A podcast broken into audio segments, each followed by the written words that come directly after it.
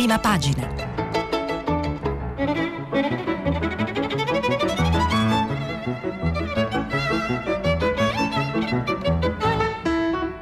Questa settimana i giornali sono letti e commentati da Annalisa Cuzzocrea, giornalista del quotidiano La Repubblica. Per intervenire telefonate al numero verde 800 050 333 sms e whatsapp anche vocali al numero 335 56 34 296. Buongiorno, buon sabato 7 marzo, benvenuti a prima pagina. Ieri, come vi avevamo annunciato, ha parlato il Presidente del Consiglio Mario Draghi, ha parlato di molte cose, ha detto soprattutto che le scuole riapriranno almeno fino alla prima media anche in zona rossa e ha invitato i presidenti di regione a seguire queste indicazioni, a non fare di testa loro. I bar e i ristoranti invece per ora no e ci sono molte pressioni in questo senso, lo vedremo, c'è anche uno scontro in atto con il leader della Lega Matteo Salvini, ma oggi per una volta cambiamo, non cominciamo a parlare subito di Covid, vaccini, parliamo di un'altra cosa molto importante che è l'apertura del Sole 24 ore di oggi, Italia stretta dal declino demografico, 746.000 morti e solo 404.000 nati è il bilancio dell'Istat di questo del passato 2020. Scrive un bravissimo demografo della, dell'Università La Cattolica Alessandro Rosina in un'analisi molto interessante che si intitola L'allarme e la grande rimozione. Il dato sulle nascite nel 2020 appena pubblicato dall'Istat contiene due conferme negative. La prima è il suo porsi in continuità con il declino degli anni precedenti. La seconda è l'ulteriore accentuazione a ribasso causata dalla crisi sanitaria. L'esito è un numero di nati ai minimi storici, 404.000, che rende ancora più ampio il divario record rispetto ai decessi, meno 342.000. È dalla recessione del 2008, arrivando fino all'impatto della pandemia, che collezioniamo record negativi per la demografia del nostro paese. Siamo scesi al livello più basso di nascite di sempre. Abbiamo più che dimezzato il livello del baby boom. Per la prima volta la popolazione è in declino. Siamo entrati in fase di continua riduzione delle potenziali madri e delle fasce centrali lavorative. È allora forse è arrivato il tempo di chiedersi perché questo grande tema continuiamo ad affrontarlo con toni di forte preoccupazione quando vengono pubblicati ogni anno nuovi dati negativi, per poi lasciarlo scivolare ai margini del dibattito pubblico e dell'azione politica. È diventata la grande questione rimossa del nostro Paese. Quando nel 2015 l'Istat rese pubblico il dato sulle nascite avvenute nel 2014, la notizia di aver raggiunto il punto più basso dall'unità unità in poi, pari a 503.000 nati, conquistò ampio spazio sui giornali e sui media in generale. Forniva, continua Alessandro Rosina sul Sole 24 ore, infatti evidenza dell'allargarsi di squilibri che già ci avevano resi dagli anni 90 uno dei più, pa- dei più, vecchi al mondo, uno dei paesi immagino voglia dire più vecchi al mondo, il primo a vedere il sorpasso degli over 65 sugli under 15. Si poteva però ancora sperare che l'uscita dalla fase acuta della recessione, unitamente alla consapevolezza di dover portare le politiche familiari e di promozione delle nuove generazioni sui livelli delle economie più avanzate, avrebbe favorito un'inversione di tendenza della fecondità. Le cose, come oggi sappiamo, sono andate ben peggio del previsto. Nei cinque anni precedenti la pandemia ad ogni nuova uscita dei dati ufficiali Istat, i giornali hanno continuato a titolare in modo allarmante che era stato superato a ribasso il record negativo di nascite di sempre, mentre nulla di efficace si faceva per continuare, per contenere il continuo crollo. Scusate la, uh, l'analisi di Alessandro Rosina è molto lunga sul sole 24 ore. Balletta secondo me coglie un punto fondamentale perché è vero, ogni volta che ci sono i dati Istat ci sono queste analisi interessanti, però poi si fa poco per invertire la rotta. Una delle cose che si sta tentando di fare per sostenere le nascite e quindi sostenere le famiglie è eh, l'assegno unico per i figli e ne dà conto avvenire ehm, comincio da qui perché mi leggo a quanto scritto da Alessandro Rosina sul Sole, avvenire titola eh, proprio in prima pagina, la sua apertura è Draghi paga l'assegno. Il Premier conferma dal primo luglio 250 euro ogni figlio con una maggiorazione per i disabili. L'Istat rilancia l'allarme natalità nel 2020, lo abbiamo visto, solo 404 mila nati alle pagine 4 e 5, quindi c'è questo primo piano di eh, 4 e 5 di avvenire, eh, vi leggo solo l'inizio, c'è la firma del Presidente del Consiglio Mario Draghi sull'assegno unico universale per figlio con tanto di data e importo. Partirà, certo che partirà, sarà di 250 euro al mese dal primo luglio, e tra virgolette sono le parole del Presidente del Consiglio, e c'è un'importante sottolineatura, sottoline, sottolinea maggiorazione per i disabili, soddisfazione da tutto lo spettro politico e dell'associazionismo che vedono un mezzo per invertire il crollo demografico, appunto, come vi dicevo, fotografato dall'Istat. Ci sono quindi due pagine molto ampie eh, dedicate a questo su avvenire e scrive Gianni Santamaria eh, attesa per martedì l'approvazione in Senato della legge che introduce l'aiuto strutturale per i nuclei familiari, nella scorsa manovra erano stati stanziati 6 miliardi a regime dal Conte 2, altri 14 arriveranno dall'abrogazione di assegni, detrazioni e bonus. Potrebbe servire di più non tutto, quindi va benissimo perché c'è un problema di risorse per rendere questa misura davvero efficace e non solo sostitutiva. Ehm, più ordinata ma solo sostitutiva di quelle già esistenti. Torniamo però alla conferenza stampa che vi dicevo uh, ieri, uh, Mario Draghi, e alla questione Covid, lotta al Covid, corsa ai vaccini che lo avete visto, è stata protagonista di tutte queste mattine che abbiamo passato insieme. E cominciamo dalla stampa che fa pagina 2 proprio un ampio resoconto di, di quello che ha detto il Presidente del Consiglio, che insomma ha rotto un po' il silenzio, no? all'inizio si diceva parla poco, agisce soltanto, invece ieri ha convocato una conferenza stampa solo domande e risposte, senza preamboli, senza cose particolari da annunciare, proprio per sottoporsi alle domande dell'opinione pubblica che eh, si chiede cosa intende fare il governo perché ci sono molte, molte sofferenze. E eh, scrive Alessandro Barbera sulla stampa, Draghi, scuole aperte fino alla prima media, pronto un decreto sui medici non vaccinati, un tema che vi sta molto a cuore come abbiamo visto nelle telefonate di questi giorni.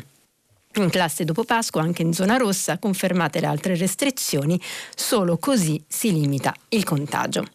Ne ha per tutti contro i partiti che tentano di imporgli l'agenda, il fai da te delle regioni sulle scuole, le case farmaceutiche inadempienti, il mondo Novax. Dopo un mese, passato a capire dove stava, Mario Draghi ha iniziato a menare le mani.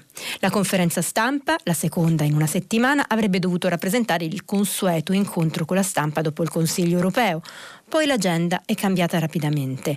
Il vertice a distanza con i capi di governo dei 27 è durato meno del previsto, permettendo di anticipare la riunione con i vertici del Comitato Tecnico Scientifico e la maggioranza sul decreto che dovrà decidere delle restrizioni dopo la Pasqua.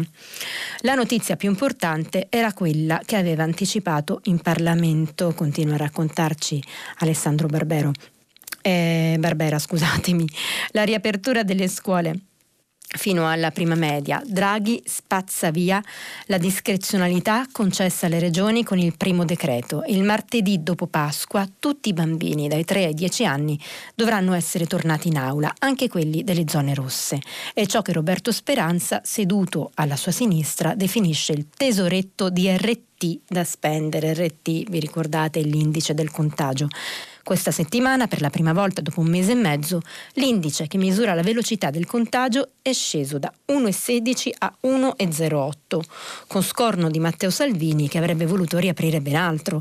Draghi ha deciso di assumersi la responsabilità più delicata e controversa. La scuola è un punto di contagio limitato solo in presenza di altre restrizioni. A chi gli chiede se le riaperture saranno accompagnate da tamponi di massa, Draghi si mostra pragmatico. Il ministro dell'istruzione Patrizio Bianchi lavorerà per una riapertura ordinata e in alcuni casi sarà possibile effettuare i test, ma parlare di azione globale mi sembra eccessivo. Draghi si prende un rischio epidemiologico e politico, il primo di fronte all'opinione pubblica, il secondo con i governatori regionali, finora liberi di decidere. Mi aspetto una riconsiderazione da parte loro le liste vaccinali. Draghi non dà tregua ai governatori nemmeno sulla questione delle troppe categorie a cui è stato concesso il privilegio di essere vaccinati prima degli anziani. Bisogna immunizzare prima i fragili e gli ottantenni, poi andare in ordine di età. Quel criterio deve tornare prioritario. Annuncia una riunione con le regioni per lunedì prossimo, loda quelli che hanno deciso di chiedere assistenza logistica al commissario anti-Covid e alla protezione civile.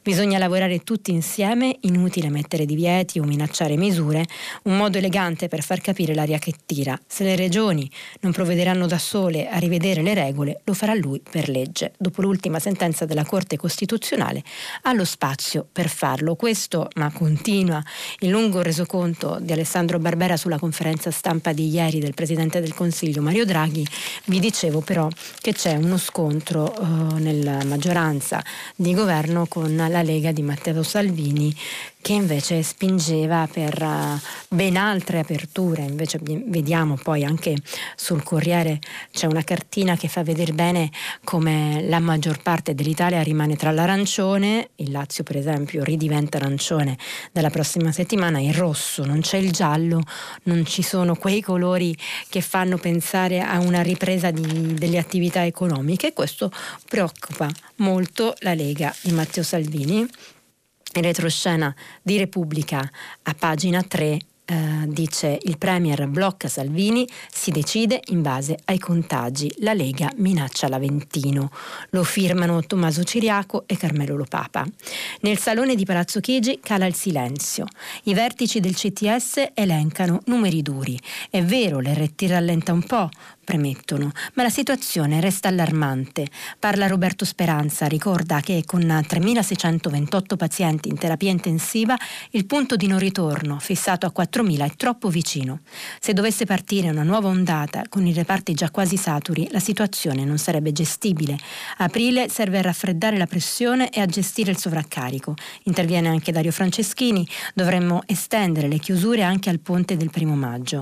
Mario Draghi ascolta in silenzio, poi stronca con poche parole le speranze aperturiste della Lega. Sono un economista, leggo i numeri e vi dico che l'economia non riparte se riapriamo bar e ristoranti, ma nel frattempo incrociamo una terza ondata.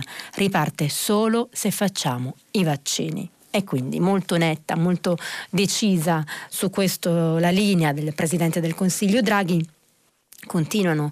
Ciriaco e lo Papa su Repubblica, non che il Premier sia chiusurista a prescindere, anzi fino a 72 ore fa pensava di reintrodurre il regime del giallo, poi ha studiato i grafici, ha parlato con Macron che in Francia vive ore drammatiche per la pandemia. Il minimo di margine che abbiamo, è la sua conclusione comunicata ai ministri riuniti per la cabina di regia, lo mettiamo sulla scuola che riaprirà in zona rossa. L'ex banchiere boccia insomma la richiesta leghista di tornare alle zone gialle, impone il decreto fino al 30 aprile, confermando l'arancione nazionale e basandolo sui dati di queste ore, non sulla speranza di una flessione futura.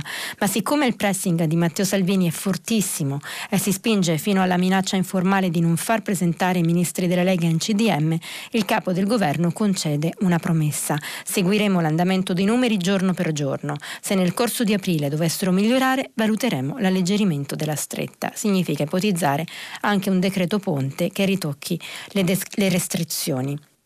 E dire che Giancarlo Giorgetti si era presentato con il mandato di strappare riaperture, ci prova, insiste, ma anche lui deve capitolare di fronte alla realtà degli ultimi tre giorni. Se i dati sono questi, allarga le braccia. La curva in effetti balla da 72 ore attorno ai 24.000 casi giornalieri, troppi, rileva il Premier, non dobbiamo compromettere la campagna vaccinale. A quel punto il numero 2 della Lega vira e sposa la linea di Maria Stella Gelmini che fin dall'inizio chiede altro. Concentriamoci sui ristori, propone in modo che siano contestuali alle chiusure e selettivi. Lo saranno, rendendo necessario un altro scostamento di bilancio che arriverà prima del previsto, tra il 7 e il 10 aprile.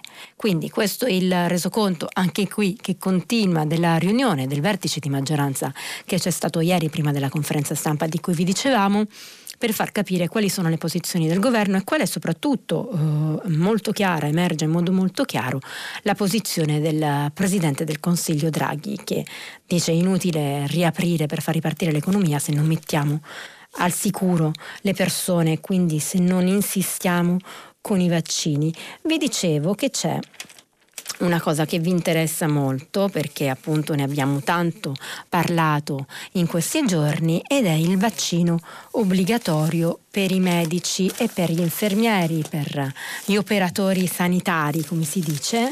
Ne parla a pagina non mi ricordo, il Corriere della Sera, però non è che non trovo la pagina, non trovo il Corriere, ma lo troverò, eccolo qua.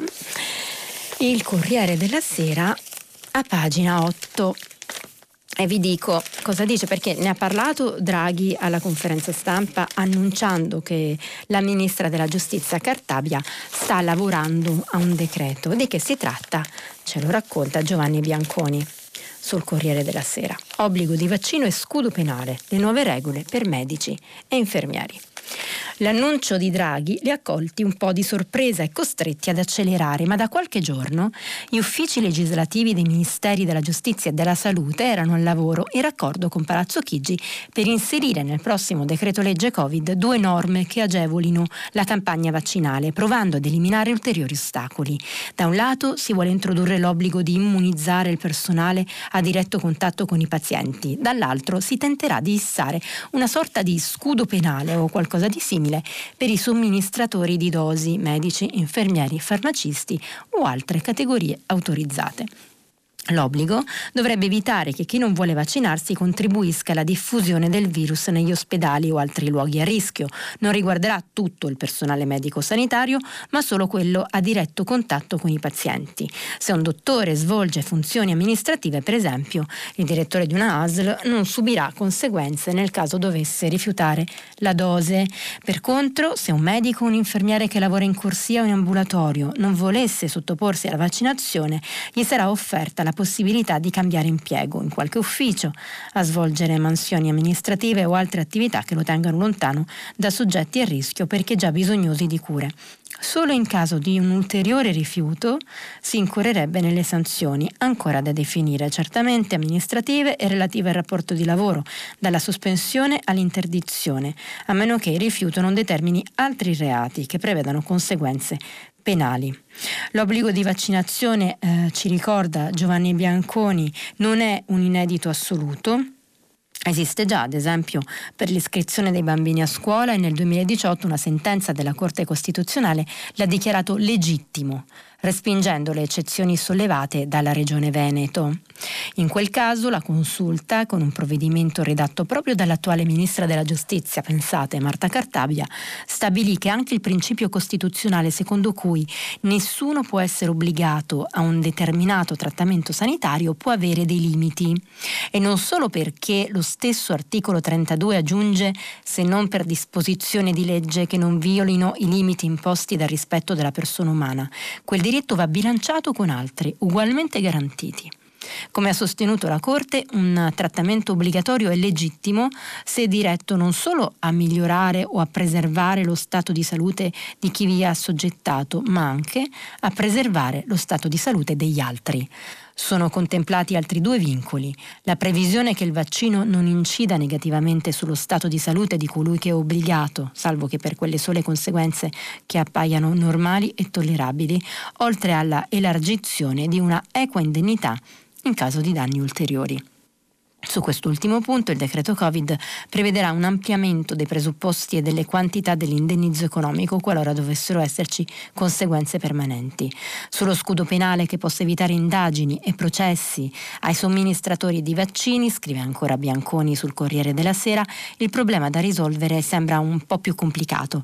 L'intenzione è di lasciare la punibilità per la sola colpa grave di eventuali responsabili di danni ai vaccinati, ma per stabilire ciò sarebbe in ogni caso necessario avviare un'inchiesta penale e dunque indagare gli eventuali indiziati, sia pure in vista di un proscioglimento. È una questione di procedure, di garanzie per tutti, come si è già visto con la riforma della legittima difesa, per stabilire che la vittima di un'aggressione abbia agito nei limiti della legge è comunque necessaria l'indagine. E quindi con questa consapevolezza nei giorni scorsi il procuratore generale della Cassazione Giovanni Salvi ha comunicato ai procuratori generali di tutto il Paese che per gli accertamenti preliminari sui vaccini c'è una struttura dell'Agenzia Italiana del Farmaco e del CTS a disposizione dei magistrati. Vi ho letto quasi tutto Bianconi sul Corriere perché ho capito che questa è una questione che vi ha molto interessati e che ha molto colpiti tutti. Tra l'altro ci sono stati dei casi, ne dà conto anche Repubblica oggi, ancora altri casi, anche a Roma, di infermieri non vaccinati che hanno contagiato delle persone le hanno messe in pericolo e quindi insomma è, è chiaramente un argomento molto sentito. Vorrei però adesso eh, fare un affaccio sulla politica, anzi prima vi dico una cosa che, un'altra cosa che vi interessa perché qualcuno ci chiedeva del vaccino Sputnik, no? addirittura un'ascoltatrice diceva ah, ma noi diciamo no a Sputnik solo perché dobbiamo fare quello che dice la Nato e non gli diamo fiducia invece, invece però eh, su Sputnik anche ieri Draghi eh, ha detto che insomma è una questione ancora tutta da vedere perché non ha una produzione tale da, da rifornire altri paesi, perché non è stato ancora validato dall'EMA e eh, il giornale a pagina 10 ci parla di uno scontro tra Macron e Putin proprio su Sputnik. Macron contro Putin serve solo alla propaganda, la Francia contro la diplomazia aggressiva di Mosca, il Cremlino vaccini apolitici decisivi per la pace. Vi leggo l'inizio del pezzo di Riccardo Pellicetti, i vaccini Sputnik V e Astra, me l'avete insegnato voi che non è Sputnik 5, è Sputnik V come vittoria, e AstraZeneca continuano a essere protagonisti di questa fase della pandemia.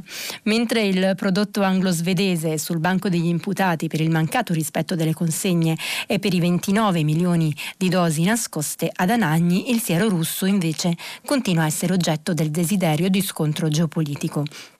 L'ultimo botta risposta sullo Sputnik si è consumato tra ieri e l'altro ieri e ha visto Parigi e Mosca darsi battaglia a suon di dichiarazioni. Il primo a lanciare il guanto è stato il presidente francese Emmanuel Macron. Siamo di fronte a una guerra mondiale di un nuovo tipo, affrontando attacchi e velleità russe e cinesi di influenzare il vaccino.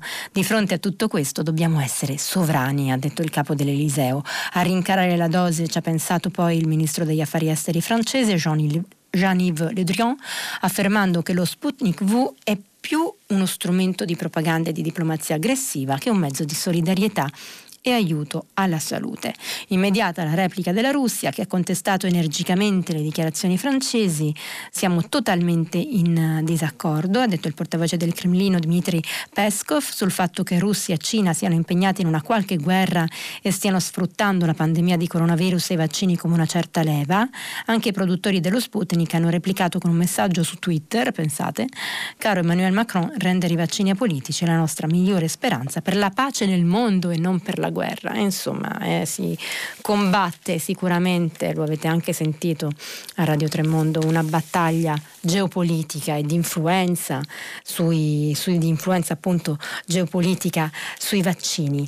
Vediamo la politica italiana invece c'è un interessante sondaggio, come sempre, di Nando Pagnoncelli sul Corriere della Sera con l'arrivo dei nuovi leader crescono PD 23% e Movimento 5 Stelle al 18%. I nuovi leader sono in questo caso il nuovo segretario del PD Enrico Letta e quello che dovrà diventare il capo del movimento, non si sa ancora come, Giuseppe Conte.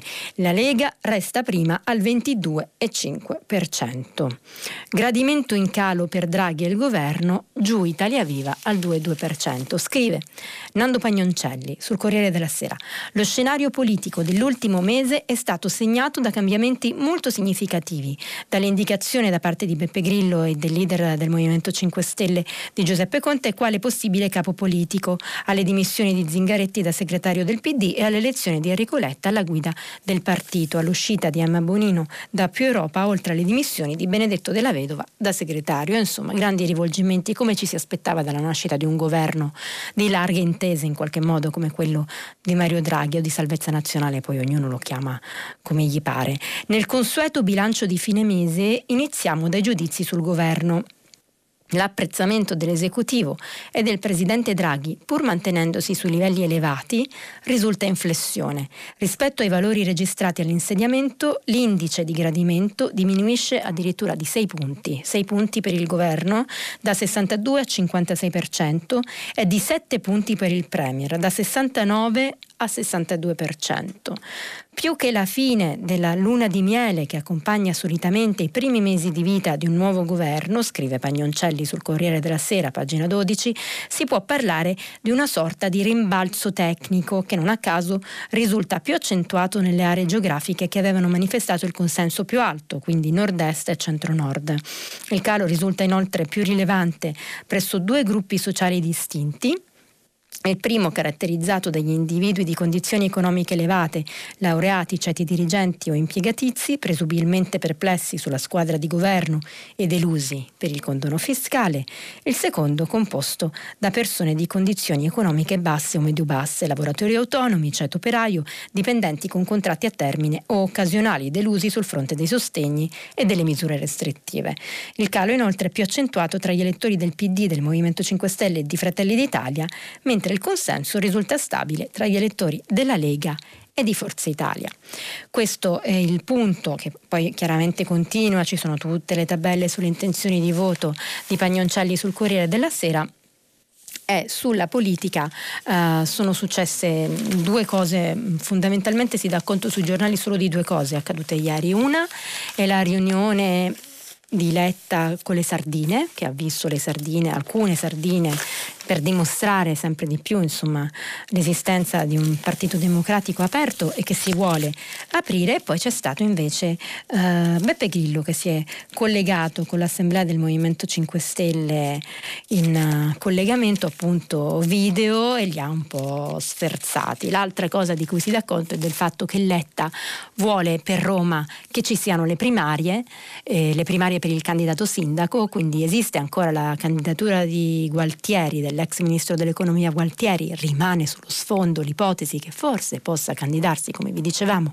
il presidente della regione Lazio Zingaretti, ma c'è il problema di Virginia Raggi che le primarie non vuole farle, che vuole essere lei la candidata e quindi si deve vedere cosa decideranno su questo Conte e Grillo. Grillo, vi dicevo, loda Draghi, uomo di parola, e già ai 5 Stelle resta il tetto dei due mandati. Repubblica, pagina 13, Matteo Pucciarelli, il 2050, la transizione ecologica, il reddito universale, la necessità di essere curiosi. Su Zoom c'è anche il neoministro Roberto Cingolani che ha parlato per primo. Tutto bello e interessante, poi a un certo punto Beppe Grillo in collegamento con i parlamentari sgancia la bomba e di tutto il resto chi se ne importa. La regola del tetto dei due mandati deve restare un nostro pilastro, dice il fondatore e garante dei 5 Stelle. Un pezzo di assemblea si frega le mani sono quelli al primo mandato o che possono fregiarsi del bonus del mandato zero fatto nelle istituzioni locali e che così aumentano di parecchio le proprie chance di essere rieletti in un Parlamento che oltretutto avrà meno posti in palio. Un altro gruppo, composto da nomi di primissimo piano, in pratica quelli che sono un po' la storia del Movimento 5 Stelle, piomba nel panico. Adesso allora sarà il Vietnam vero, preannuncia uno di loro. Sì, perché nelle delicate e complesse dinamiche interne del movimento un passaggio del genere può fare più danni ancora dell'appoggio al governo di Mario Draghi. Loda il Premier, è stato un uomo di parola, non è un freddo banchiere senza anima. Il quadro 5 Stelle è dunque questo. Il partito è ormai stato consegnato nelle mani considerate salvifiche di Giuseppe Conte. Attorno alla sua figura si sono raccolti tutti, a partire dall'ex capo assoluto Luigi Di Maio e passando per il reggente in, dimis- in dismissione Vito Crimi. Restando il limite dei due mandati, la carriera politica di entrambi, solo per fare un esempio, ma la lista è lunga, finirebbe tra due anni. Non abbandoneremo quelli che finiranno il secondo mandato e la garanzia data da Grillo. Cosa possa voler dire non si sa e certamente non è abbastanza per placare gli animi. Questo Matteo Pucciarelli su Repubblica ne danno conto tutti, ne dà conto anche il fatto con un articolo di Luca De Carolis, perché effettivamente si era capito che il nuovo movimento avrebbe un po' abbandonato queste regole rigide che poi hanno cosa- causato molti contrasti all'interno della forza politica fondata da Beppe Grillo, invece pare che questa regola rigida resterà e appunto tra i massimi dirigenti del movimento questo crea grandi problemi. Una notizia eh, che riguarda il Movimento 5 Stelle perché riguarda la sua ex ministra della scuola Lucia Azzolina è su tutti i giornali, è su tutti i giornali e sul Fatto Quotidiano parla lei a pagina 6.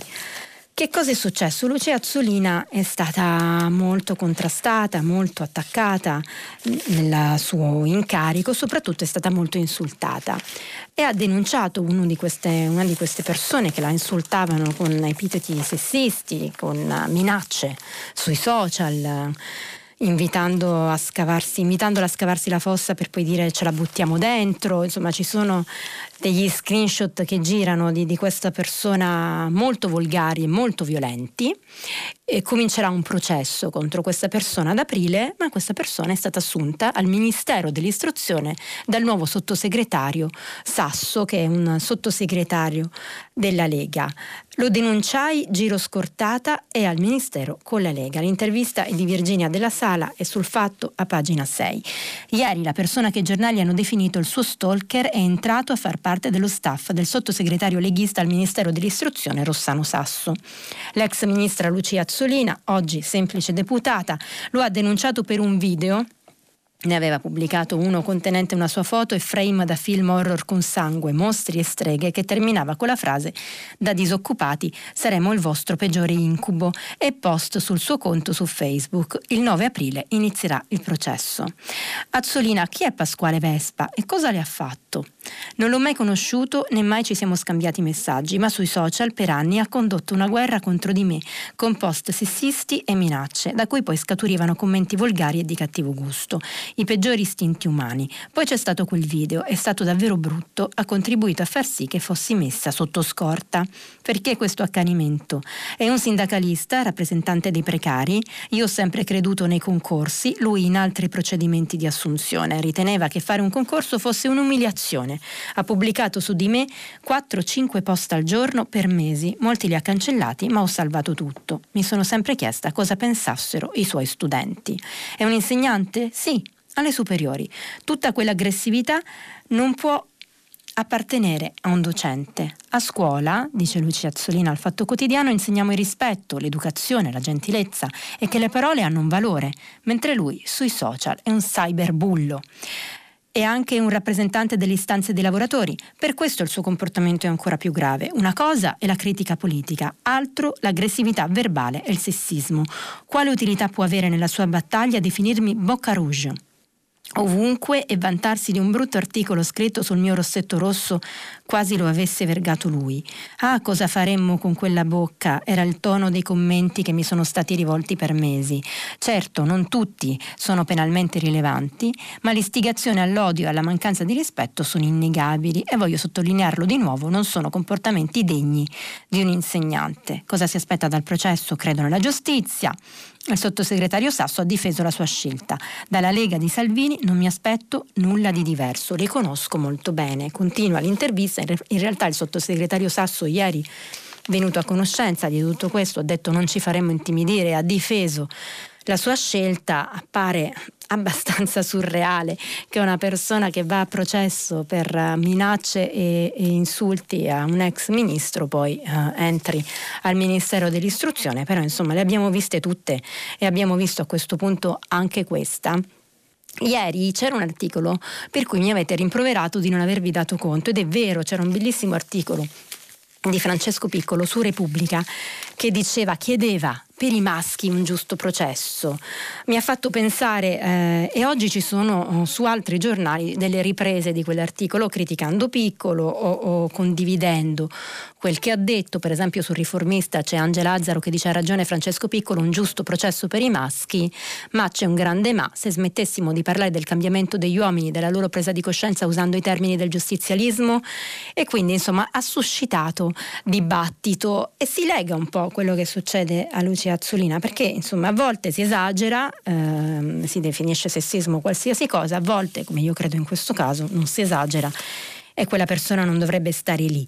E c'è, continua quindi il dibattito sulle pagine di Repubblica, c'è un bellissimo articolo di Natalia Aspesi e che dice caro piccolo avere ragione non ci basta gentile dottor piccolo esordisce Natalia Aspesi mi permetta da signora d'altri tempi cresciuta nel fascismo maschio di ringraziarla per il suo articolo di ieri su queste pagine intitolato date ai maschi il giusto processo lei si sottrae all'imperio dei furbetti e mh, finalmente all'imperio dei furbetti che sembrano condividere e addirittura esaltare la nuova guerriglia delle giovani donne per liberarsi dagli ultimi resti di un patriarcato fuori di sé.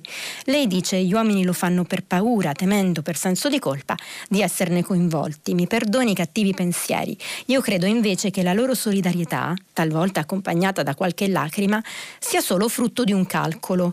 Noi gli diamo spazio a queste menagramo, gli facciamo dire quello che vogliono, ne facciamo delle dive, tanto poi alla realtà ci pensiamo noi. Poi ogni tanto qualcuno dice ci vuole una donna, una donna purché sia, non la persona migliore, non la più adatta, non la più preparata di tutti, che molto spesso è proprio una donna. E qui nasce un'altra difficoltà non maschilista, come districarne una dal wrestling che sempre impegna le signore nella loro secolare rivalità. Vedi ieri Madia Serracchiani, dice Natalia Aspesi, perché appunto avete visto ieri è stata um, eletta come capogruppo al Senato Simona Malpezzi, scelta un po' dall'uscente Andrea Marcucci, di cui è considerata una fedelissima e appoggiata da tutto il gruppo, alla Camera invece litigano Marianna Madia Deborah Serracchiani, però insomma è lotta politica, è giusto anche che sia così. Se fossi un uomo mi offenderei per questo nuovo corso che ha preso quella che io chiamo donnità, perché senza offesa per nessuno il femminismo segue strade più impegnative, c'è ancora tanto da scavare, da studiare e nel passato ha combattuto e ha ottenuto la distruzione delle leggi più patriarcali costruendo l'inizio di una parità che va oltre il genere e che oggi, intrappolata dal genere stesso, si sta fermando. Lei dice, voi donne avete ragione, ma non basta. Anche chi ha torto, Caino, forse può averne, o comunque ha diritto a non essere condannato al carcere o all'ergastolo della cancellazione civile senza che si avvii un giusto processo, si stabilisca la colpevolezza o l'innocenza, individuale o addirittura collettiva. Appare collettiva la nuova scoperta che tende a collegare le parole al femminicidio, il che mi sembra molto riduttivo di una tragedia che non si ferma. Un uomo comincia a dire alla sua donna minacciosamente la pasta è scotta e finisce per tagliarle la gola, non subito magari ma quasi. Quindi se non gli sbatti in testa la stessa pasta, dattela subito a gambe e salvati dall'assassino misogino ironizza Natalia Aspesi, non so a quale realtà corrisponda oggi questo tipo di rapporto, io non conosco neanche tra le donne più anziane qualcuno che stia con un uomo dal linguaggio incivile e scemo, anzi mi pare che siano loro i maschi ad avere soggezione della compagna, spesso molto musona. E certo l'idea è molto piaciuta, i libri lamentosi vanno a ruba, l'informazione si è subito impegnata con ogni mezzo a dar spazio a un appassionante vittimismo che sta sostituendo sia le ricette di cucina che le rubriche del cuore. E che la Soncini da lei citata puntata affianca giustamente alla noiosissima suscettibilità che ci sta togliendo il sonno, perché eh, Francesco Piccolo citava l'era della suscettibilità, che il libro eh, di Guia Soncini uscito per Marsilio, ne avete parlato qui anche a Radio 3 e appunto eh, se ne parla tra l'altro oggi anche su Io Donna c'è un articolo di Aldo Cazzullo perché appunto non tutto può essere sessismo, non tutto può essere femminicidio, ma è molto importante riconoscerli dove sono e, e per questo ho legato la lettura di questo pezzo di Natalia Aspesi e questo dibattito a quel che è successo e sta succedendo all'ex ministra dell'istruzione Lucia Azzolina. Ed è già sapore di mare, cerchiamo di chiudere con una speranza. E il foglio oggi ha un articolo di Simonetta Sciandivasci Ad agosto pandemia non ti conosco, campeggi, appartamenti, bed and breakfast, il boom di prenotazioni per la prossima estate, soprattutto in Italia, somiglia a un rito liberatorio. Se pensi alle vacanze significa che sei ancora vivo.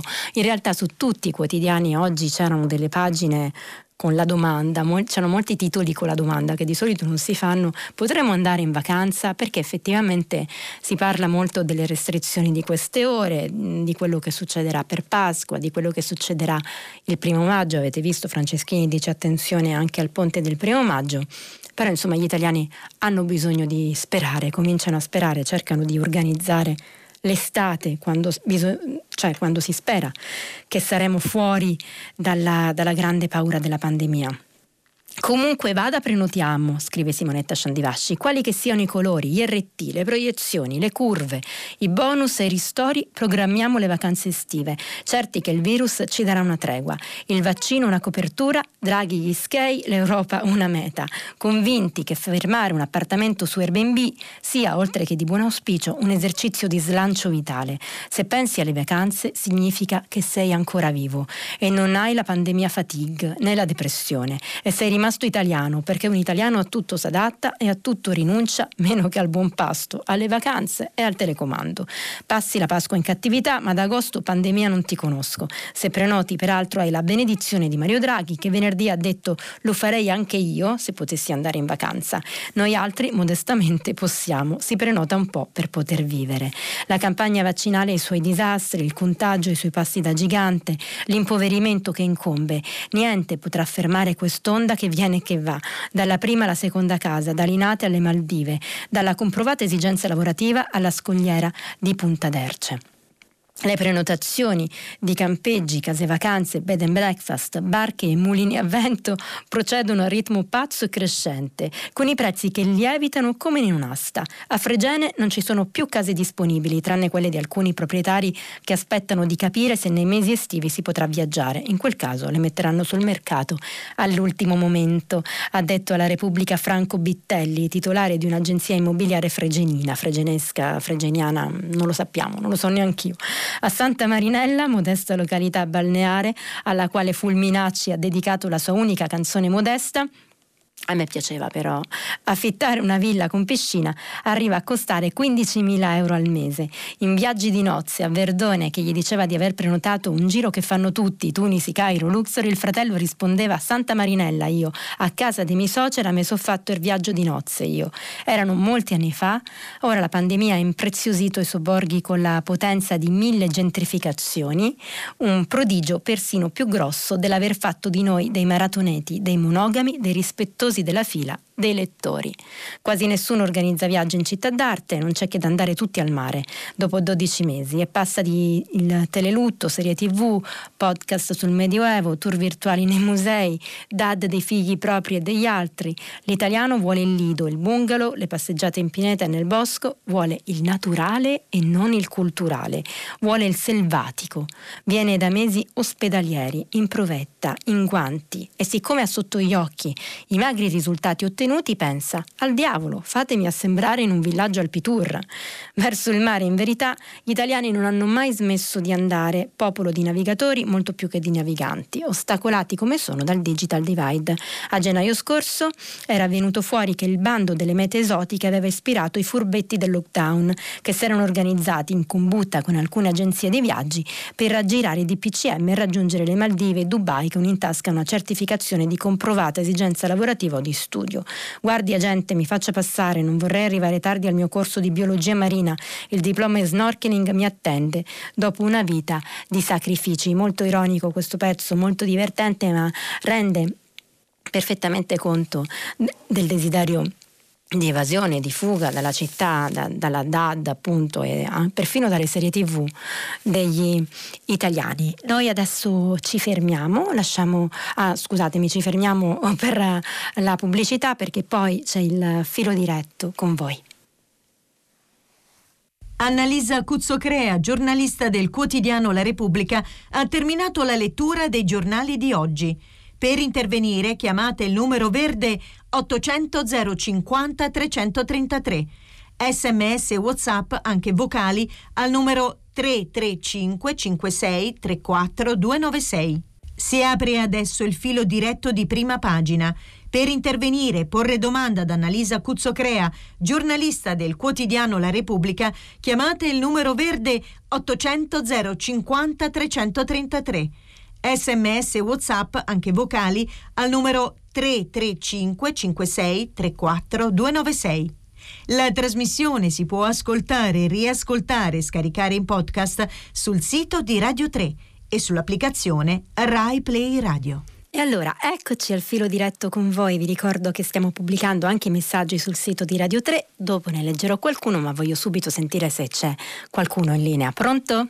Pronto, sono Piero da Torino. Buongiorno, buongiorno Piero, buongiorno. Buongiorno, buongiorno dottoressa Cuzzo Crea.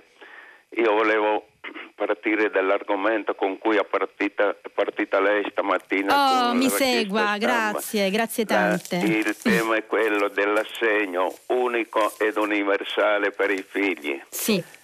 È da anni che aspettiamo questo provvedimento e ho sentito che martedì si provvederà al Senato al completamento sì. di questo iter.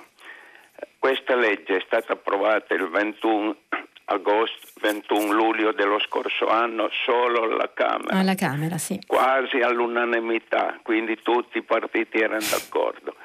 Poi eh, c'è stato il, la, il completamento nella legge di bilancio delle somme da dare per, questa, per l'attuazione di questa legge. La, la, parola che mi interessa però farle presente è quella del universale, uh-huh. assegno unico universale vuol dire dato anche alle partite IVA, certo. ai lavoratori autonomi, esatto. ai disoccupati, ai, agli stranieri regolari con figli.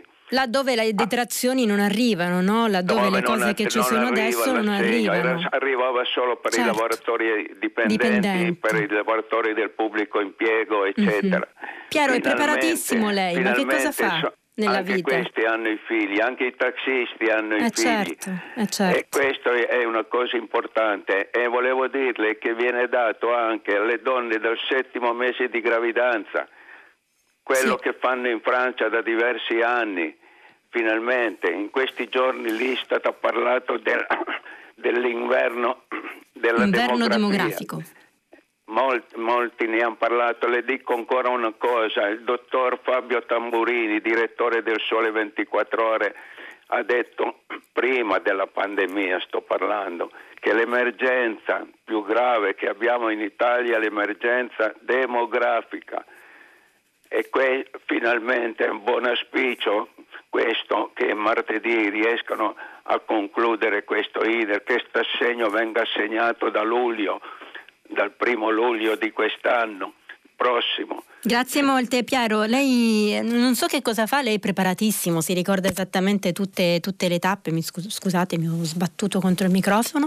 E, e, e ha visto che io ho deciso di, di, cominciare questa rassegna proprio così, proprio partendo dall'apertura del Sole 24 ore che è proprio quello che lei diceva adesso sull'inverno demografico, su questi 400.000 nati, solo 400.000 nati nel 2020 a fronte di oltre 700.000 morti, e col pezzo di Alessandro Rosina e ho collegato proprio quel che lei dice, cioè l'apertura di avvenire e eh, l'assegno unico universale che finalmente arriva al suo compimento legislativo. Ricordiamoci che oltre al passaggio poi al Senato ci saranno i famosi decreti attuativi su cui spesso, troppo spesso, l'amministrazione perde tempo perché questa è una misura urgente urgente, l'inverno demografico è una questione urgente di questo paese che si sta spopolando, che ha sempre più anziani, sempre meno giovani, che non è capace di eh, pensare e di progettare il suo futuro. Tutte queste cose tutte sono estremamente legate e sono estremamente importanti. Quindi grazie tantissime a Piero per il suo intervento. Pronto? Sì, pronto? Eccoci.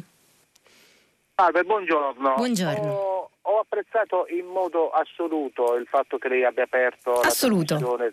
Sì, perché io avevo appena sentito il TGF che aveva messo in risalto questo aspetto, sì. poi ho sentito lei che eh, leggeva quella prima pagina per cui sono assolutamente contento e ho avuto piacere che mi abbiate richiamato perché potessi dire quello che sto per dire. Lei chi è da dove chiama? Mi sono dimenticata sì, di chiederglielo. Sì, buongiorno, buongiorno.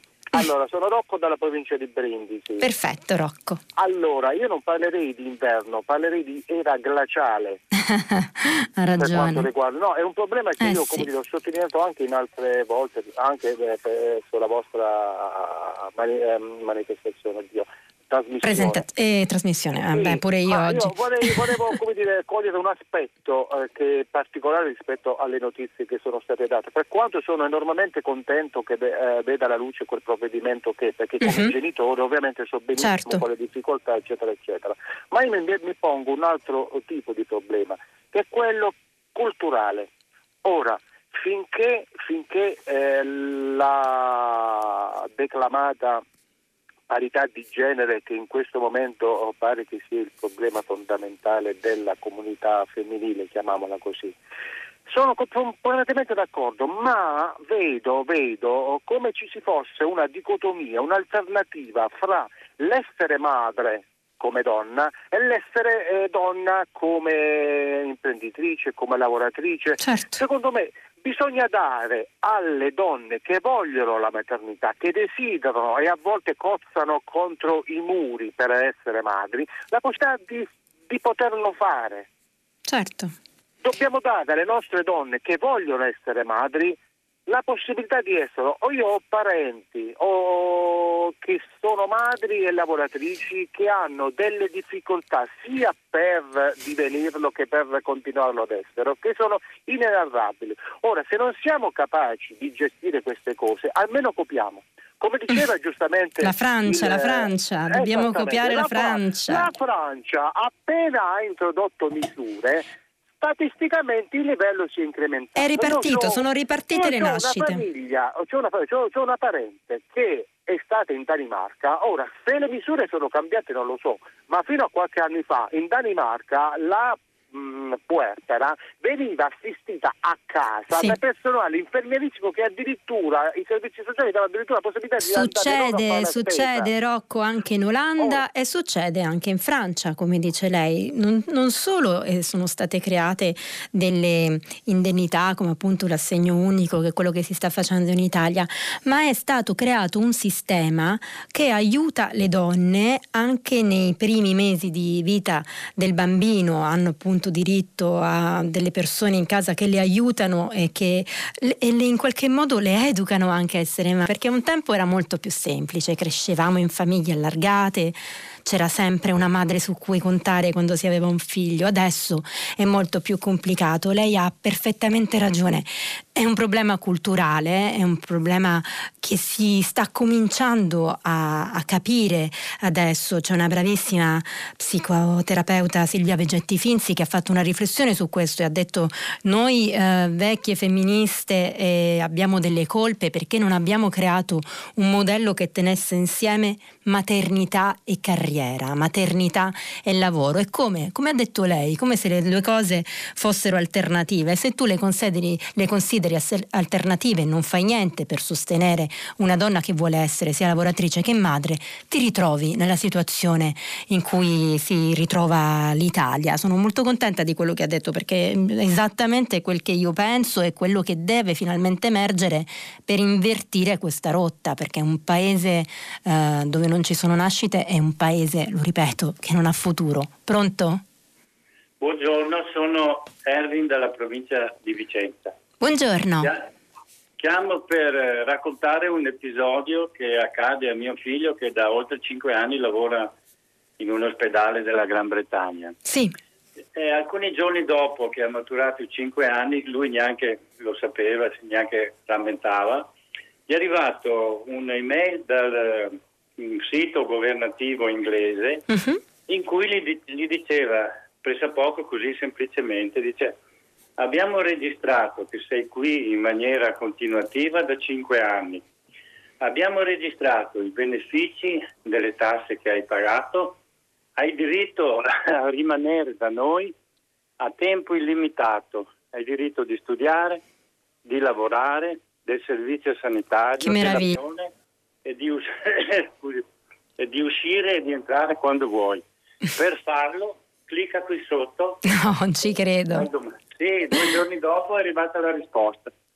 Io adesso la domanda retorica è, potremmo noi un giorno sperare che la pubblica amministrazione sia al punto efficiente di ricordarci non solo i nostri doveri ma anche i nostri diritti. I nostri diritti. Eh, questo aggiungo un fatto personale, non è che a noi faccia, cioè il fatto che sia andato... Ah certo, a lei non fa piacere, chiaramente, eh, sì.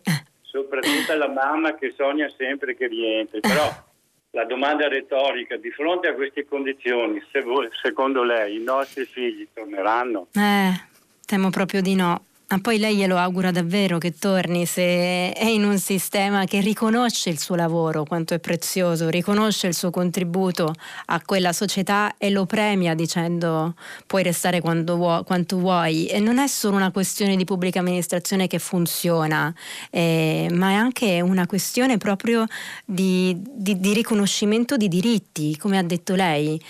Se, pensi se questo accadesse per gli immigrati che sono qui. Eh, pagano le tasse da dieci anni e poi però devono fare richiesta e poi devono dimostrare di saper bene la lingua e poi devono fare un esame e poi forse dopo quattro anni riescono a ottenere la cittadinanza. Per i bambini chiaramente non se ne parla e ovviamente tutte le volte che se ne parla di Ius Soli e Ius Culture emergono dei contrasti fortissimi. Per esempio oggi sui giornali vi avevo detto ieri che c'era un'intervista al presidente dell'Inps Tridico sulla stampa, diceva sul reddito di cittadinanza cittadinanza dobbiamo rivedere i requisiti per le famiglie di immigrati perché non, non, può essere che vada solo a chi è qui da dieci anni e oggi sui giornali di destra sono tutti scatenati a dire ah vogliono dare il reddito di cittadinanza ai clandestini, chiaramente è una stupidaggine, non era quello che diceva Tridico.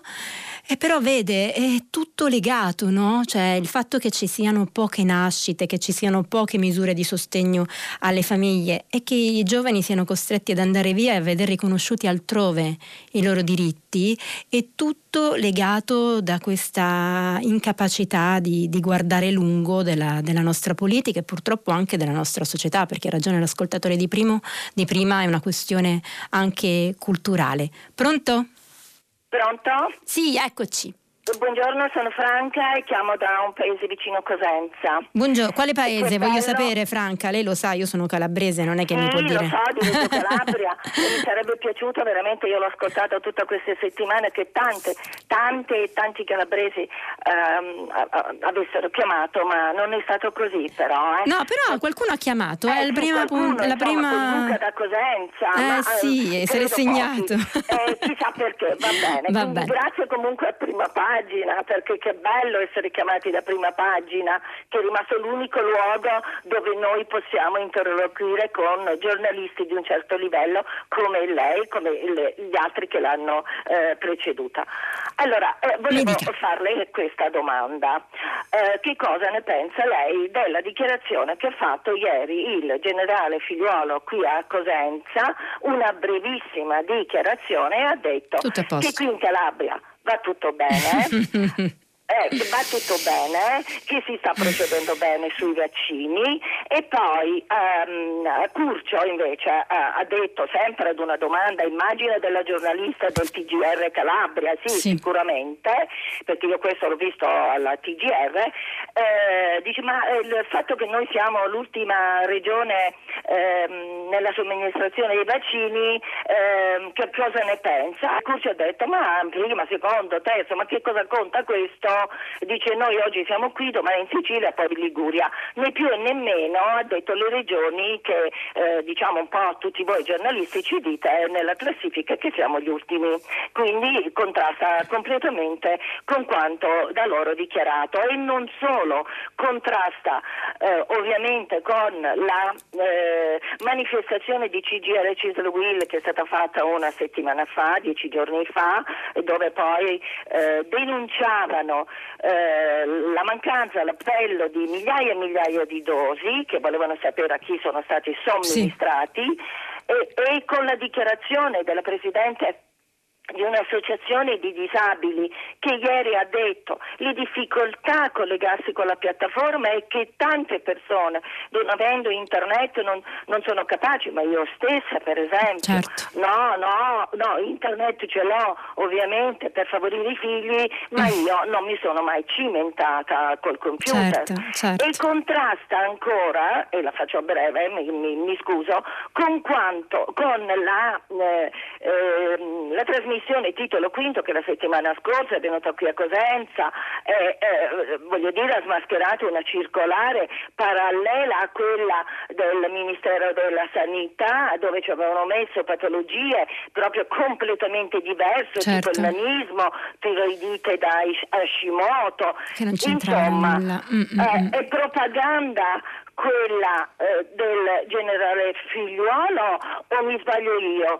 Eh, guardi, anch'io non l'ho dire... capito, Franca, posso dirle? No, no voglio eh. dire soltanto questo. Mi Tantissime dica. persone a me vicine, no? Eh, certo. Che non sono state vaccinate, le mie sorelle, eh, mia suocera. Cioè, ecco, l'esperienza, dire, l'esperienza, sua qual è? Nel senso, gli ultra ottantenni che lei conosce in Calabria no, sono stati vaccinati? non sono stati vaccinati. L'unico eh, che è stato vaccinato due giorni fa eh, mio cognato di 87 anni è un paesino qui vicino, sì. mia suocera no, vabbè qui al mio paese non si sta vaccinando, mia sorella a Cosenza no, a Rende no, quindi voglio dire, mm, eh, mm, è mm. ovvio che io dico alle persone che più Ma certo è ovvio, lei, lei, può avere un, sicuramente un punto di vista ristretto, però rappresentativo di quello che succede. Mi ha sorpreso molto quella dichiarazione del generale Figliuolo, dire che va tutto bene in un posto dove non va tutto bene, perché appunto i racconti che ci arrivano, i reportage di ottimi colleghi che sono andati a farli, ce n'era uno questa settimana su Famiglia Cristiana di Anna Chiaravalle, ci dicono che non va tutto bene, che si sta procedendo in modo molto confuso, che c'è una piattaforma che funziona a tratti, che non c'è anche quel sostegno alle persone per segnarsi su questa piattaforma, per esempio ci sono altre regioni che si stanno organizzando, si può andare in farmacia, eh, penso addirittura che questo succeda perfino in Lombardia dove molte cose vanno male, si può andare in farmacia e il farmacista ti aiuta a segnarti sulla piattaforma per il vaccino se non sei capace di farlo, perché non è che puoi avere sicuramente internet ed essere capace di, di usarlo nel modo giusto. Insomma, ci sono tutta una serie di cose da fare per mettere in sicurezza le, le persone più fragili e più anziane che non mi sembra assolutamente che in Calabria si stiano facendo però è vero che nell'ultimissima settimana da quelli che erano i dati che erano arrivati al Ministero della Sanità la, la situazione era migliorata, il ritmo delle vaccinazioni era migliorato, quindi probabilmente Figliolo si riferiva a questo cercando di spronare ad andare in questa direzione, però le, le ripeto mi ha colpita e non penso che dire va tutto bene eh, serva in questo momento, anzi essere tra gli ultimi nella somministrazione dei vaccini fragili è sicuramente sicuramente un problema ed è tanto più un problema in una regione che non ha molti presidi sanitari e che spesso era stata per esempio zona rossa non tanto per quanto era diffuso il contagio ma per le scarse terapie intensive, i pochi ospedali, tutto quello che sappiamo. Pronto? C'è nessuno? Pronto? Eccoci.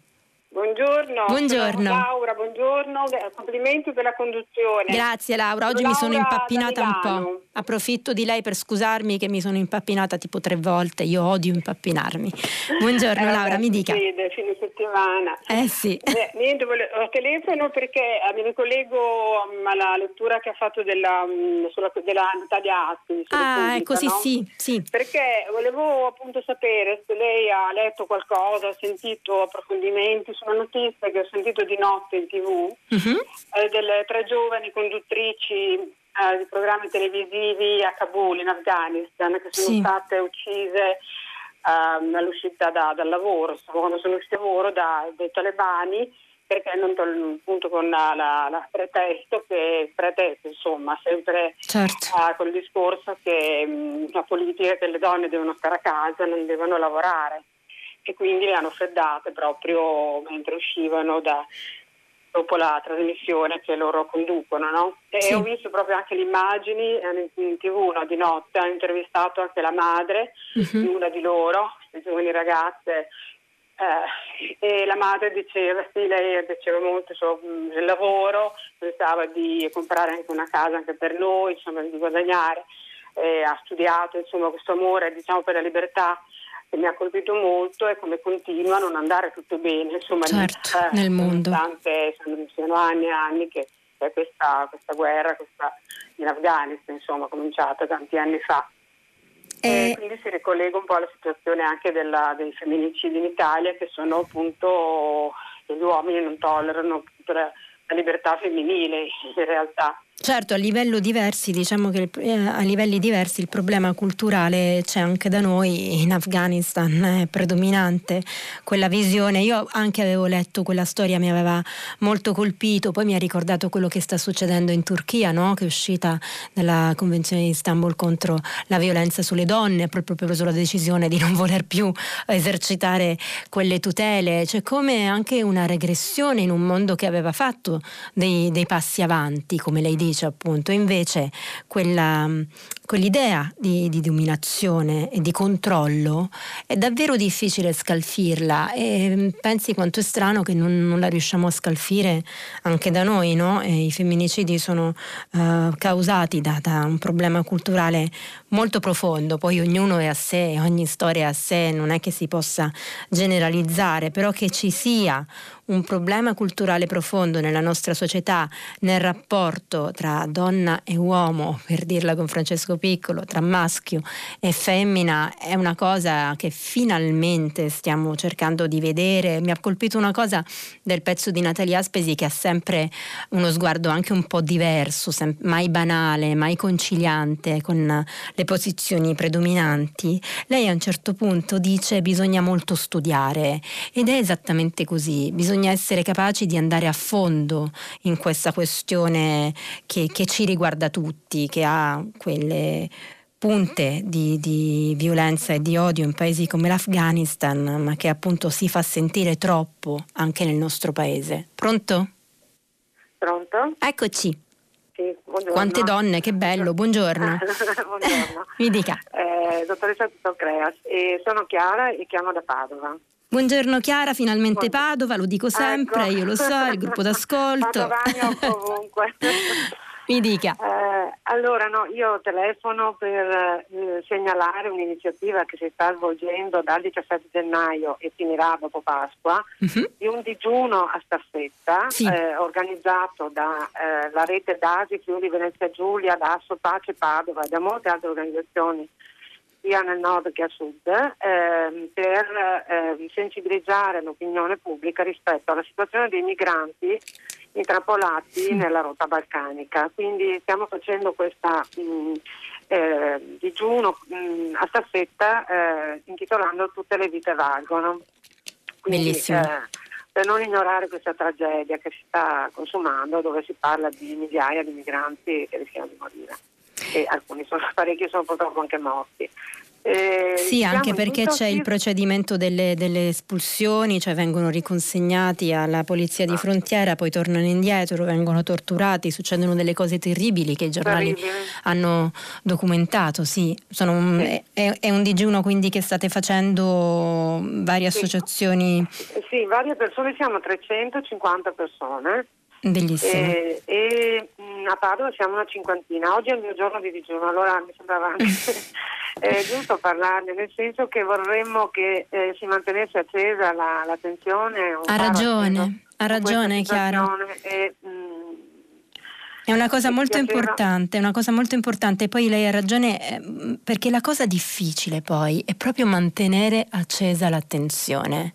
E, e solo iniziative così forti come quella che state facendo voi può esserne capace. Spesso noi siamo in questo colpevoli di non farlo, dico noi giornalisti, perché la questione della rotta balcanica l'abbiamo scoperta, l'abbiamo vista, ci sono stati dei racconti terribili di migranti rimandati indietro nella neve senza scarpe, delle immagini terribili di torture e, e però poi adesso non se ne parla più e invece continua e, e, quindi appunto quanto è importante mantenere l'attenzione e trovare una soluzione. E io oggi l'osservatore romano, solo l'osservatore romano, tra tutti i giornali che ho visto qui, dà conto di un bambino di 8 anni morto nell'attraversamento del Rio Grande per cercare di raggiungere gli Stati Uniti. Vi, ra- vi, raccontavo ieri proprio di questi bambini migranti che partono dal Messico per cercare di arrivare o comunque dai paesi vicini per cercare di arrivare negli Stati Uniti, di quanto sia pericoloso, di quanto rimangano spesso senza genitori. Gli Stati Uniti non sanno come affrontare questo problema, stanno in delle strutture semidetentive ora e, e, non si sa bene se saranno accolti o rimandati indietro e ci sono bambini che muoiono a otto anni da soli nell'attraversamento di un fiume, è una cosa a cui non, non mi rassegnerò mai che non, non, si trovi risposta. Quindi grazie tantissime a Chiara e alle 350 persone che fanno questo digiuno. Pronto? Pronto, buongiorno, sono Michela da Genova. Buongiorno Michela. Eh, sì, io mh, mm, volevo parlare solo, dire una, una piccola cosa, che ehm, a proposito del dibattito sul fatto che facciamo pochi figli, eh, sì. quando si parla di questa cosa mi sembra sempre che si dimentichi uno dei tanti aspetti di, di questo argomento, che è il fatto che ci sono tante persone, tra tanti aiuti che si potrebbero dare c'è anche quello alle persone che i figli li vorrebbero ma non, non riescono. Hanno, hanno, la sfortuna e non certo. riescono a farli. Certo. E in Italia essere tra queste persone è una sfortuna enorme, una sfortuna in generale, ma soprattutto da noi. Certo. Perché comunque eh, la fecondazione eterologa in Italia non se ne può neanche parlare, non si può fare e per tanti di noi è l'ultima spiaggia e l'unica. E bisogna andarla a fare in altri paesi e quindi avere un sostegno economico per poterlo fare. Certo. Enorme e come Spagna. La, esatto, e a spendere decine e decine certo. di migliaia di euro che non tutti hanno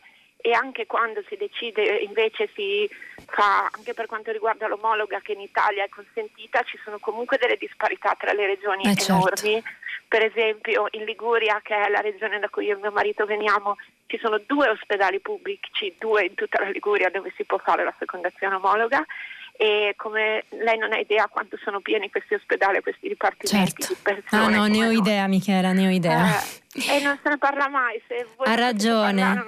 Guardi, lei tocca un punto importantissimo e fondamentale. E ne, oggi devo dire, tutti voi avete fatto delle telefonate bellissime perché toccano dei punti profondi della nostra cultura. Il problema della fecondazione eterologa io l'ho, l'ho, scoperto la prima volta quando ci fu la legge, la legge contro appunto che, che, che, vietava questa cosa anni fa al Senato e mi accorsi che c'era una resistenza terribile dal punto di vista culturale che non guardava minimamente alla, alla salute delle donne, ai desideri delle donne che, che, vogliono un bambino. Ci sono delle tecniche che non trovo assolutamente immorali per avere dei bambini ed è assurdo che bisogna avere i soldi per andare in Spagna o altrove, tra l'altro con il rischio che non vada bene la prima volta, di doverlo rifare eh, con eh, trattamenti faticosi dal punto di vista sanitario, gli ormoni, insomma tutta una serie di cose in cui lo Stato, eh, cioè per, per le quali lo Stato dovrebbe aiutare e sostenere una donna, una famiglia, una coppia. E invece non lo fa eh, per una resistenza culturale che io trovo eh, francamente davvero davvero assurda, eh, cioè, tra l'altro molte sentenze hanno cercato di aprire un varco su questa cosa, però a ragione non se ne parla, non se ne parla più, è visto come un problema di qualcuno e quindi non un problema di tutti, che poi il problema di qualcuno è sempre il problema di tutti e dovrebbe essere sempre il problema della società proprio riguardo a quello che abbiamo detto in apertura, se no da questo inverno demografico non usciamo. Pronto? Sì, pronto? Eccoci qua, mi dica. Sì, buongiorno Annalisa, un piacere enorme a riparlare con lei, sono Stefano da Padova. Buongiorno Stefano, mi dica. E, ehm, niente, torniamo a parlare di altro rispetto alla pandemia e torno agli argomenti che avete appena toccato, sì. in particolare quelli sull'integrazione. Due anni fa quando la chiamai gli dicevo... Me lo ricordo che... Stefano, eh. mi sono ricordata. Grazie. Eh, purtroppo io mi lamentavo del fatto che c'era miopia politica, che non c'erano provvedimenti sufficienti a, a dare risp- risposta adeguata a quelli che sì. sono i ragazzi che provengono dai barconi e, da, e dall'est, come sta avvenendo in questi, in questi giorni malamente. E cioè ci chiedeva di dare la possibilità di un permesso di soggiorno legato al lavoro. Sì. Purtroppo è stato partorito un provvedimento assai limitato che ha avuto pochissimo, eh, pochissimo seguito e si lamentano tutti adesso che non ci sarà sufficiente manodopera a soddisfare alcune cose, quindi questa è una contraddizione pazzesca, però se mi permette, sì. io dopo quel, quel intervento che era a settembre del 2019, con la mia compagna siamo andati a Lesbo. Sì. Siamo andati a Lesbo, è stata un'esperienza micidiale, cioè Immagino. bella per noi perché, perché, abbiamo vissuto delle cose che se non le vivi direttamente non, non riesci a comprendere. Lesbo, diciamolo che... per gli altri ascoltatori, è questa piccola isola greca dove arrivano e dove vengono ammassati molti migranti e spesso rimangono lì mesi e mesi con sì. pochissimo aiuto se non quello di persone come lei si parlava di 20.000 persone su un campo previsto per due con 4.000 minori non accompagnati, sì. questi sono i numeri. Certo. E lo stesso l'indifferenza con cui abbiamo assistito alla, alla, rotta balcanica e a quello che ha prodotto come questo inverno micidiale che ha lasciato per terra gente congelata, insomma, e con chi li aiutava che vengono anche inquisiti. Quindi c'è tutta sì. una, una storia che mi porta a dire però che è così bello vivere questi momenti difficili perché nel momento in cui tu entri in contatto con queste realtà non solo cambia te, ma dà un senso alla tua vita in maniera sostanziale. E per cui sono rimasto molto sorpreso nel, nel sentire che Letta, tra i suoi punti importanti, ha messo lo Jussoli. Sì. Perché per la prima volta un partito si mette su un tema impopolare e lascia perdere i sondaggi. Eh, e questa finalmente. forse è la vera, eh, finalmente, finalmente veramente. E io non voglio dilungarmi molto, ma sì, io ho ripostato, dopo che ho sentito su prima pagina l'intervento che ricordava un articolo di Adriano Sofri, sì. molto bello secondo me, e, e l'ho, l'ho postato e ho ricevuto una lettera da una, da una, persona straordinaria, non posso fare il cognome, comunque Luisa è una cantante che ha seguiva i percorsi nostri di integrazione dei ristoranti etici che seguo, insomma. In queste cose io potrei, vorrei poter leggere sette, sette righe di questa sua lettera. Vada, vada, legga, legga. Riguarda, riguarda l'esperienza che lei ha con un ragazzo in affidamento e uh-huh. che rispondeva al mio, al mio post in cui dicevo c'è qualcuno che può non essere d'accordo con questo articolo dice sì ciao Stefano ho letto il tuo post ti rispondo sì c'è ancora qualcuno che non condivide le parole e parla dell'esperienza con questo che ha fatto un suo figlio. E allora dice eh, quando alle gare lui era atleta straniero con documenti diversi, permessi e dichiarazioni diverse, liste diverse, il senso dell'orgoglio si è tramutato in paura di non appartenere in un istante a, a nessuno.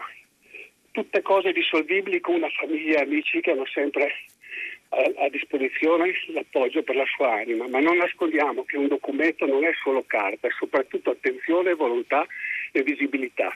Questo per questi potenti alberi con radici nude che può chiamarsi salvezza, può chiamarsi casa e le case sono tali solo se hanno porte da aprire, altrimenti sono loculi.